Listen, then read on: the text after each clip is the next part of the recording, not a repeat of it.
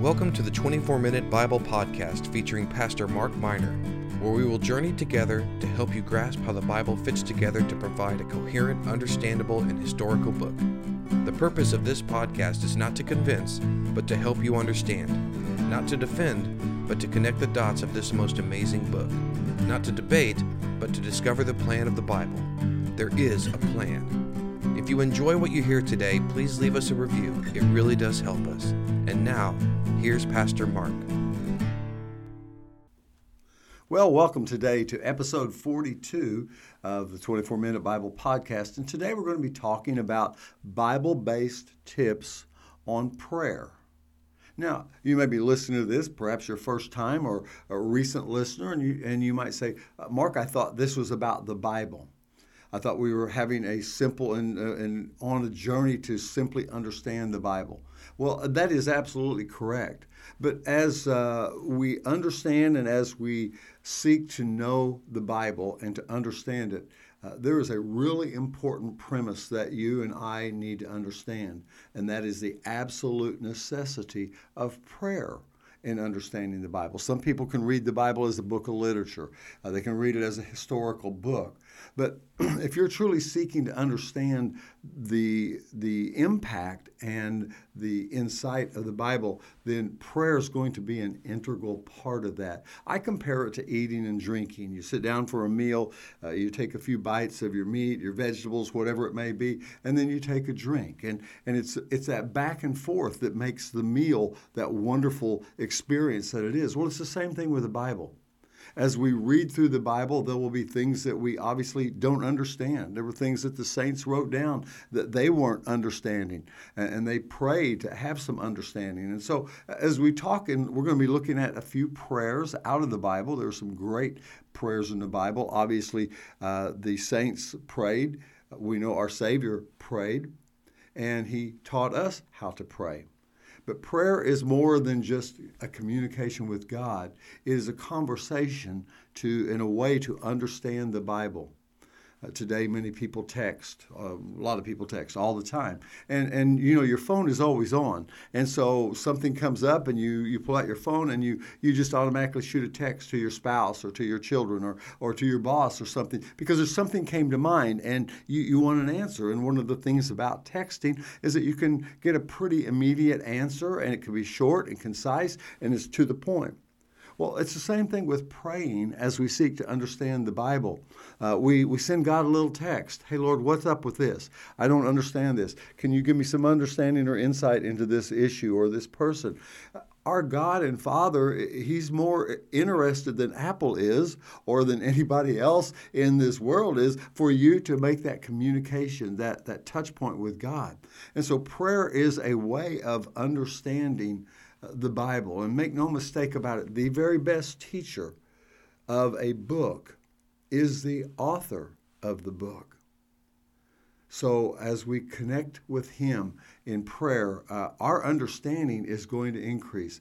Uh, a little story some years ago, I've mentioned this before, I, I played drums uh, in a Christian band, an evangelistic team called the Good News Circle, and we were in a town called Ceredo Kenova, West Virginia, very near Huntington, West Virginia, if that communicates with you. We were doing an outdoor, we used to call them crusades on the football field, five nights of reaching out to the community and, and sharing our faith in, in Christ. And during that period of time, there were a couple of young men, my, me playing the drums, always attracted some some boys around who also wanted to play the drums or were involved in music and and so two of those boys uh, became pretty good friends during that week. Uh, one was named Mike and one was named Dale. And uh, you might know Mike now. He no longer goes by Mike. He now goes by Michael, Michael W. Smith.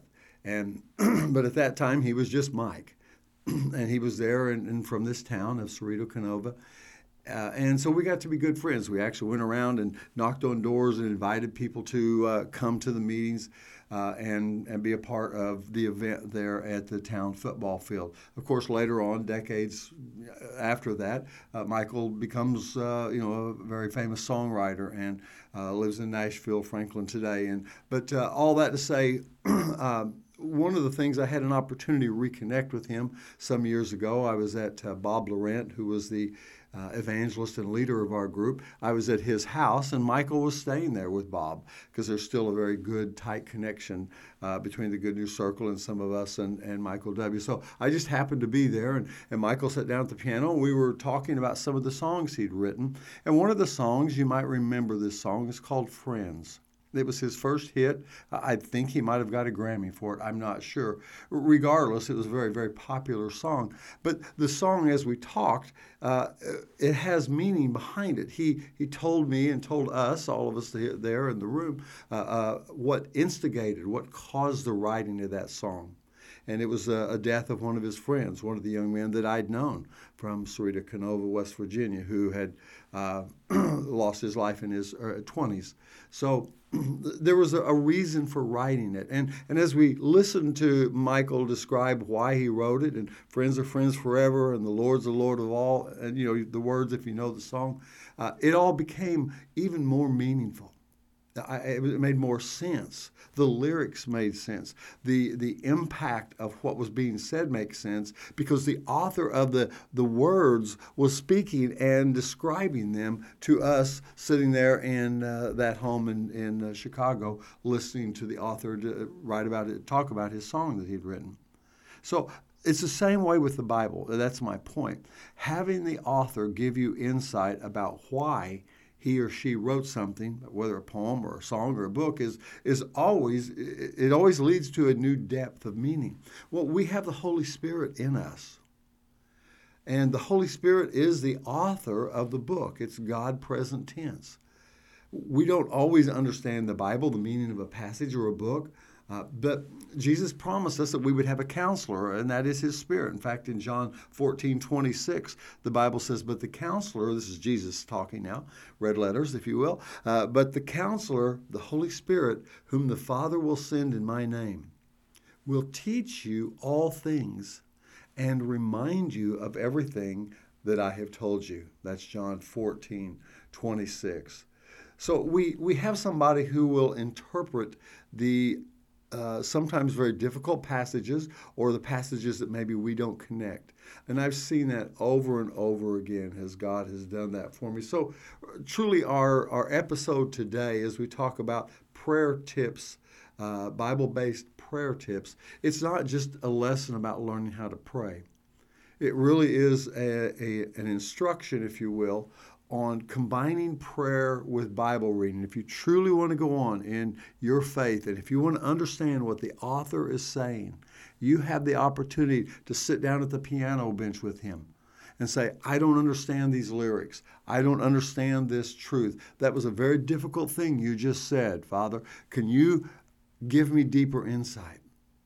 And the Holy Spirit, who lives within you, if you're a believer, will begin to interpret and help you understand. Jesus promised that that paraclete, that guide, that counselor that lives within us would help us to understand. So, prayer is a vital part of reading the Bible.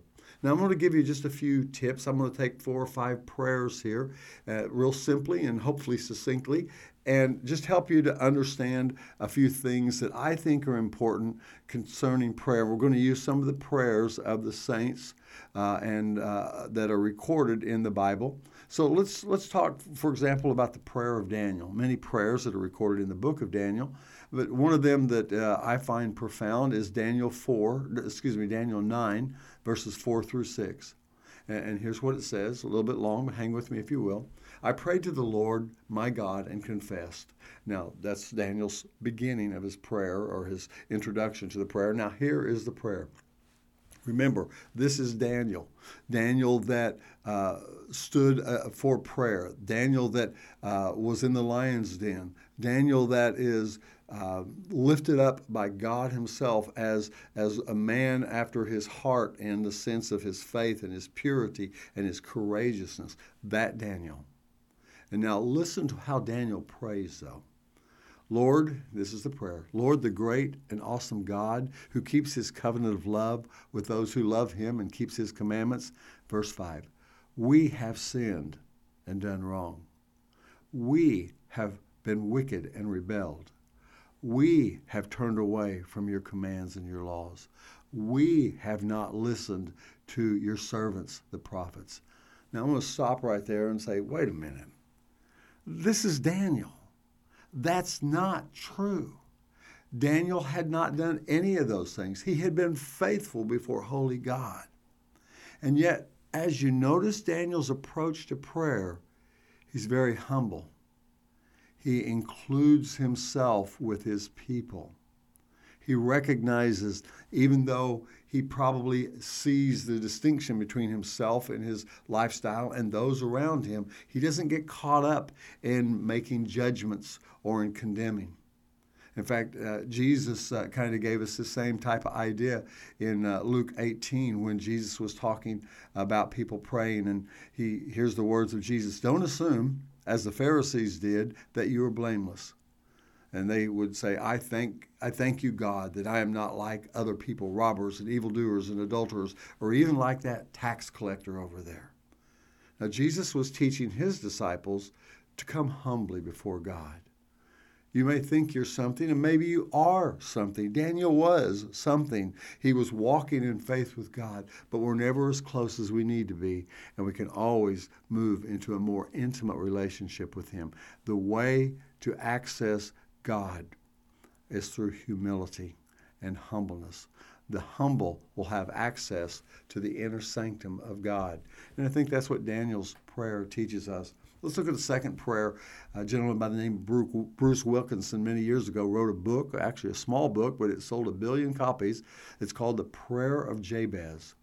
And it's really kind of a unique prayer. It's the only time we really understand anything about Jabez. It's found in 1 Chronicles 4 9. And yet the prayer is there for a purpose and a reason. Uh, and it's important for us just to understand what Jabez says. So let me read 1 Chronicles 4 9. It says this Jabez was more honorable than his brothers. His mother had named him Jabez, saying, I gave birth to him in pain. In verse 10, Jabez cried out to the Lord, the God of Israel. And here is his uh, prayer. Uh, he says, Oh, that you would bless me and enlarge my territory. Let your hand be with me and keep me from harm so that I will be free from pain. And the scripture continues, and God granted his request. Now, that may seem like a very self centered prayer, and we don't know all of the background. Jabez was perhaps conceived in pain. Maybe he had some sort of birth defect that, that caused him some pain. So he was very aware of that. Certainly, Jabez has something to do, the name has something to do with pain. And yet, I, I would just point to you the, the substance of his prayer. And it's simply this don't be shy when you pray. Tell God what you want. Jabez did. He wanted to be blessed. He wanted to have his territory enlarged. He wanted to be free from pain. Those aren't bad prayers. Those aren't just self centered prayers. Now, if it's only about you and not for the benefit of others, uh, perhaps that might have a little uh, self centeredness to it. But still, if, if you want to be in pain, you've got some problems. You're masochistic, and we need to pray for you to be delivered from that. There's nothing wrong with the prayer of Jabez, but I would just simply say don't be shy. Tell God what you want. He already knows your heart.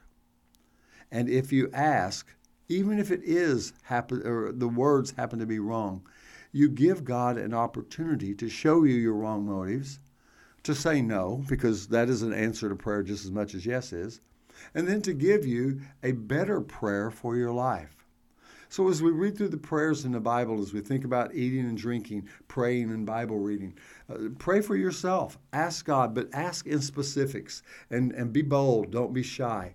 Let Him know what you need. He does already know your needs, but you empower Him to act when you begin to speak. And if you really want to empower God, begin to pray Scripture. And there are many books out there that talk about taking hold of verses. My God shall supply all my needs according to his riches and glory in Christ Jesus. That's Philippians 4:19. So when I take that word and I begin to pray it back at God, I'm simply saying what he said. I can't go wrong.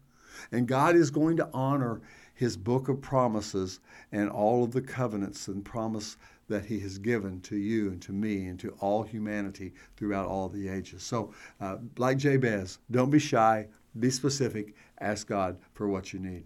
Prayer number three is the prayer of Moses.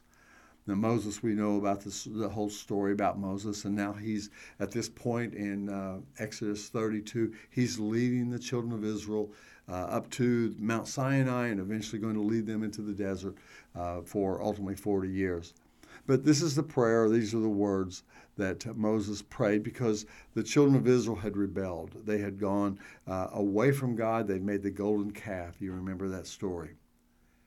And yet, Moses, who could have said, Get these people away from me, because Moses had been with God. He'd been at the burning bush. He'd been the instrument through which 10 incredible miracles had happened in Egypt. So, the power of God, he'd been on the mountain with God. He could have said, I'm so different than these people. Get them away. Give me some better folks, Lord. I'm sure every, many pastors have said that as they've thought about their churches, perhaps. But here's the heart of God, and it's shown it through this prayer of Moses. Uh, and it's Exodus 32 31. And here's what the Bible says So Moses went back to the Lord and said, Oh, what a great sin these people have committed. They have made themselves gods of gold. Now, here's the money verse. Here's the important verse. Because God said, I'll, I'll eliminate these people. I don't think God ever had that intention. It was probably a test very similar to Abraham. But regardless, God said those words. But listen to how Moses responded. But now, please forgive their sin. In other words, God's interceding for the sins of his people just what you and I should be doing. But then he goes a little bit farther, and this is the this is the important part, I think. But if not, if you will not forgive their sins, then blot me out of the book you have written. Now, think about what Moses was doing here, my friend. He was putting himself in the gap. He was standing up for those people who really were unworthy and undeserving, and yet he was doing exactly what Jesus Christ did for us. He was putting himself on the line. He was standing in the gap. He was interceding for an unworthy people with a love that is audacious and beyond expectation. When you begin to pray like that, God honors the heart of a man or a woman who stands in the gap, who is willing to sacrifice for the, themselves, even simply for the benefit and blessing of others. It's exactly what Jesus did, and, and that's why the prayer of Moses, I think, is so profound. So the prayer tip is simply that put yourself uh, in harm's way, if you will. And so pray for people who may not deserve it, people who've wandered away, people who have harmed you or done you uh, wrong. One of the most healing things and, and, and life changing, transformative things you can do, excuse me, there, uh, is to put yourself in the position to be praying for your enemies, to bless them and not curse them. And what will happen is that God will see the heart of Moses, his heart in you and God will move heaven and hell to change things because you've been praying love over people, just like God Himself did, most specifically as Jesus prayed for His children, for the nation Israel, and ultimately for us today.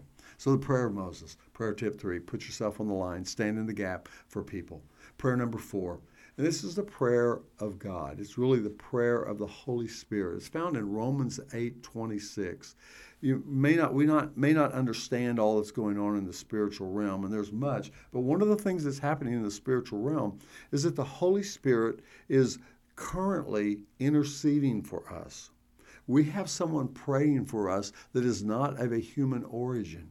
It is god himself. Romans 8:26 says this in the same way the spirit helps us in our weaknesses. We do not know what we ought to pray for but the spirit himself intercedes for us through wordless groans. So you have God Himself praying for you. A lot of times in our scripture study and in our prayer life, we don't feel adequate. Maybe you've been standing at a basketball game or a football game and, and somebody's singing the Star Spangled Banner. I've seen this happen a few times where and it's a very difficult song to sing. The words can be a little confusing. And I've seen it a few times where somebody got so caught up in hitting the right note that they got lost in the words one of the wonderful things is I've seen the crowd just sort of jump in and begin to help them. I've seen the same thing at church when somebody's maybe forgotten the words, didn't know how to get there. Then others who maybe knew the words fulfill, filled in the blanks and carried that person along. Well, that's what the Spirit does for us. He carries us along. He prays for us when we don't know the words to pray. So uh, when you read things in the Bible that you don't understand, stop and pray and say, Holy Spirit, I don't understand this. You are the interpreter. You're the one who knows the meaning of this. You wrote this book. Uh, help me understand what I just read. That's not a bad prayer. In fact, that's a very courageous prayer. I actually prayed that prayer one day. I was reading Leviticus, and as I was reading through Leviticus 19, I came to verse 19. And part of that verse says this Do not plant your field with two kinds of seed. Now, I read that verse and I thought, God, why are you wasting your breath? I mean, what kind, what, what profound meaning is there in this verse? But as I prayed and I said, Lord, you know, give me some insight here. Uh, the Lord spoke to me as clearly as He's ever spoken to me before. And He said, in, in my mind, uh, not an audible voice, but in my mind, He, he confirmed to me these words. He said, Mark, go home and uh, speak to your wife when you get in and say, uh, you know, you're you're a beautiful woman. Uh, I love your new hairdo, and it looks like you've just gained 15 pounds. Now, what did I just do? I sowed two kinds of seed in the same field. I gave her two compliments, but then I gave her one criticism. Let me ask you, which one is she going to remember? Not the two compliments. She's going to remember the criticism. So don't plant two kinds of seed in the same field. And, and, the Holy Spirit gave me that understanding from that very simple verse. And listen, for me, it has been profound. I, I have not, uh, I've been very careful. When I compliment people, it's time for compliments. If there's a time to admonish people, then let it be about that. But don't waste your breath planting two kinds of seed in the same field. Now, I don't know if that means anything to you, but it has transformed my life. And it all started with a simple prayer Holy Spirit, I don't understand this verse. It doesn't make any sense to me. Can you give me some insight? The author of the book will do that for you.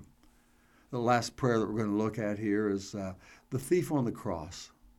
You remember him, Jesus dying on the cross. There's one on the right, one on the left. And one of the thieves mocks Jesus and, and says, Oh, if you're such a great God, why don't you get us down from this cross, yourself and us as well? But the other thief looks at Jesus, and according to Luke 23 42, he says these words Jesus, remember me when you come into your kingdom. Nine simple words. A very simple request.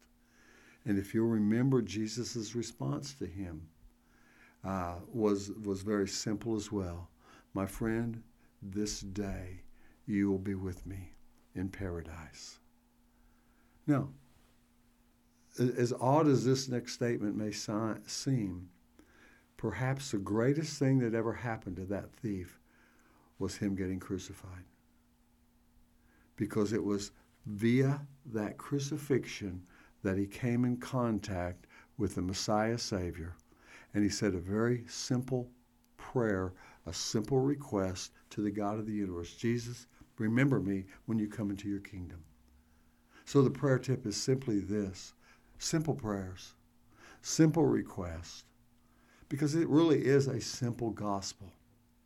So as you don't have to, to elaborate with all kinds of eloquent words. In fact, Jesus' tip on praying was this, found in Matthew 6. He says, And when you pray, do not be like the hypocrites who love to pray standing in the synagogues and on the street corners to be seen by others.